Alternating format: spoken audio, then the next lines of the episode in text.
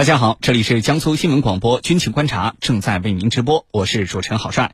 在今天的节目之中，我们将会为您关注到的军情热点是：老朋友有新变化，中国明星外贸装备 VT 四主战坦克再升级。这款坦克的战斗力到底有多强？美军战机在波斯湾地区向伊朗展示武力，美国此举到底有哪些目的？美国是否有意挽救与沙特的关系？军情观察为您详细解读。今天节目之中，我们邀请到的两位军事评论员，他们分别是军事专家陈汉平和军事专家白梦辰。军迷朋友们，大家好，我是陈汉平。听众朋友们，大家好，我是白梦辰。本期节目内容摘要还有话题讨论，您都可以通过大蓝鲸 Live 查看。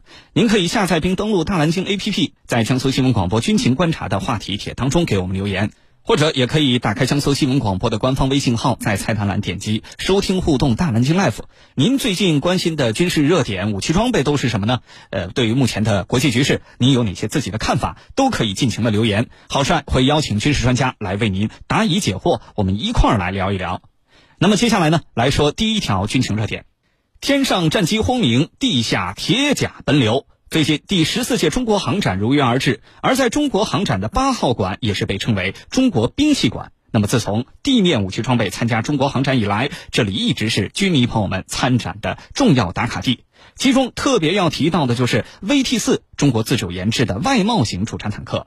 这款坦克二零一一年研制成功，二零一四年在第十届中国航展上正式露面。那么此后呢，也不断的斩获国际军火市场的大单，成为了一个明星装备。虽然说 VT 四是咱们中国航展的老朋友了，但是每次参展它都有新的变化。那么这款坦克的战斗力到底有多强呢？接下来我们一起来聊一聊。班老师，首先呢，请您为我们介绍一下这次亮相的 VT 四坦克到底是有哪些方面的改进升级？最新型号的 VT 四它的综合作战能力到底怎么样？好的，呃，那么。我个人呢也是第十年啊采访航展，那么我觉得这两年我们来看 VT 四呢，应该来说，它不再是一个单纯的坦克啊，那么实际上呢，它被整合到了一个更庞大的体系之中，同时呢，在它的身边，其实也多了很多的这个我们说伴侣也好啊，或者说所谓这个聊车聊机也好啊，这个我觉得其实都是很大的变化。今年呢，我们看到在 VT 四上面有几块的这个大的就本身的变化，一个呢就是主动防御系统。当然，主动防御系统其实，呃，这个国内的军工企业之前也展示过像 GL 五这样的主动防御系统啊。但是今年呢，在一个航展现场，把主动防御作为一个呃随车的这么一个装备啊，直接明确的谈到升级，我觉得可能这个还是。很大程度上，因为这两年我们看到，比如说单兵便携式的反坦克导弹，包括一些攻顶弹药，对像 VT 四这样的坦克呢，确实带来了更大的威胁。所以，在这个主动防御这一块，可能各个国家啊，有能力去投入相关产品的国家呢，都会变得更主动一些。第二呢，就是今年的这个 VT 四，实际上增加了我们说这个无人从车以及头上的这个巡飞弹。呃，当然，巡飞弹其实上届航展我们看到 VT 五上面就已经增加了这个无人机。那么今年呢，无人机和巡飞弹的型号呢，实际上是多个都可以直接在这个 VT 四或 VT 五上面进行长时间的巡飞，而且发射模式呢，相对于去年直接的这个用旋翼垂直起降的，今年还增加了弹射。那么应该来讲呢，能够跟 VT 四来进行配合的。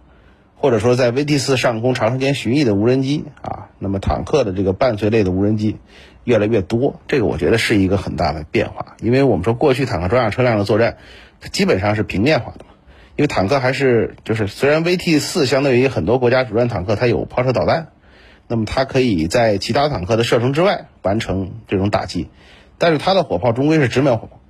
但是如果说你有了巡飞弹的，还有像无人机的这种呃使用能力。尤其是巡飞弹，那么那么你的这个坦克的作战，其实一定程度上变成了一个，呃，单车就可以进行的这种空地一体的协同啊。这个巡飞弹和无人机呢，可以在空中承担侦察呀、通信保障啊，当然我们说也可以承担攻击任务。那么这样的话呢，坦克装甲车辆从过去的平面化的作战，其实就变成了这种立体的作战。那么还有就是刚才我说的无人的从车。今年在这个动态演示区呢，我们也看到这个 VT 四、VT 五呢，跟五吨级的履带底盘的无人从车啊，或者叫无人僚车，进行了这种配合。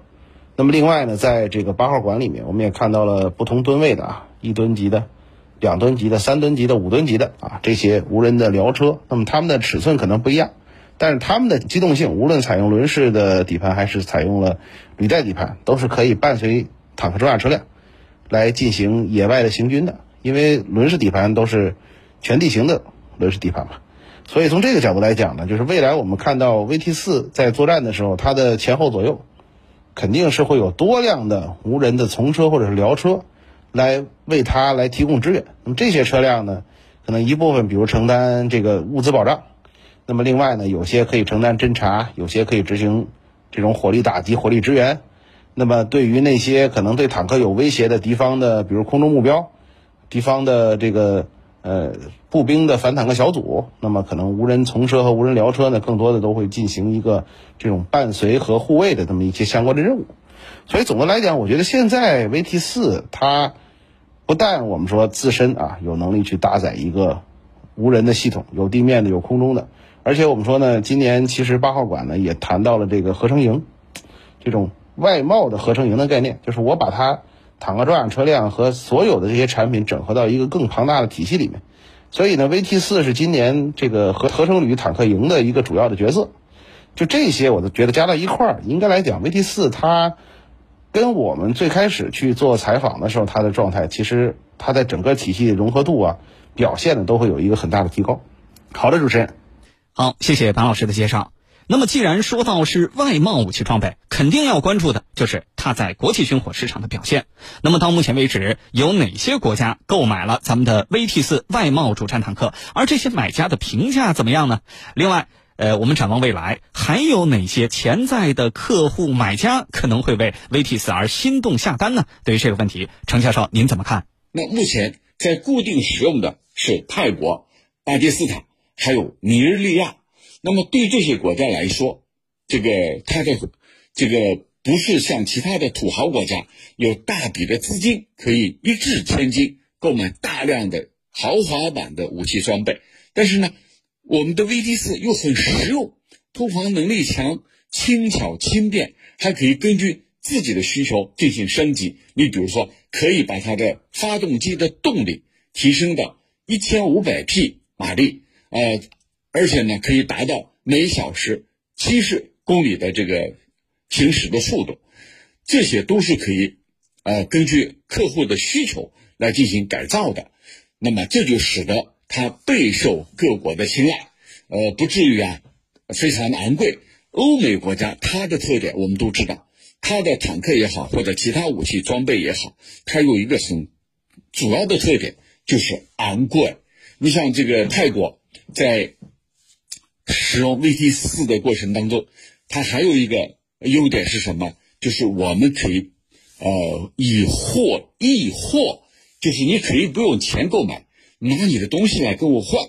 泰国呢，呃，当初是用大米，呃，还有其他的物资跟我们来换的，呃，换中国的先进的这个 VT 四的。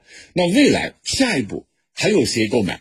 我认为这个这一次。尼日利亚购买了，那么很有可能在呃非洲地区、北非乃至于中东地区，他们都会购买这一款坦克。呃，特别是在中东地区，我们是比较看好的。虽然这款坦克并不是最先进的，但它很实用，物美价廉，而且你想把它改造，速度上、装备上你都来进行提升，完全可以。你可以把这个 VT 四进行改造升级。那么我们手里现在还有更加先进的外贸型的坦克 VT 五。那 VT 五的话，如果说 V VT 四在中东地区，他们觉得哎，我不太看得上。就好比啊，我平时都都是用宝马和奔驰的，呃，像那个一般的车我看不上。那好，我 VT 五呢就能够满足一些土豪国家的需求。这对中东的土豪国家来说呀，呃，既有了面子，这个又很实用。所以，VT 五外贸型的坦克，呃，未来会有更多的中东国家那些产石油的大国，他们来购买。我认为这是毫无疑问的。这一次我们在这个珠海航展上，VT 四也再一次呃显示了它的风采。主持人，好，谢谢程教授的分析。其实，在近些年的航展当中，陆军外贸装备一直都没有缺席。那么，这也反映了中国强大的军工生产能力和完备的武器设计能力。VT 系列坦克是咱们国家外贸武器的重量级角色，该系列的几型装备都已经实现了出口，而且这个订单和口碑都非常好。我们也相信，随着未来战争形势的不断改变，我国的外贸武器装备也会随之升级，最终会迎来更多的订单。好，以上的是上半段军情观察为您关注到的内容。稍事休息，我们一会儿再见。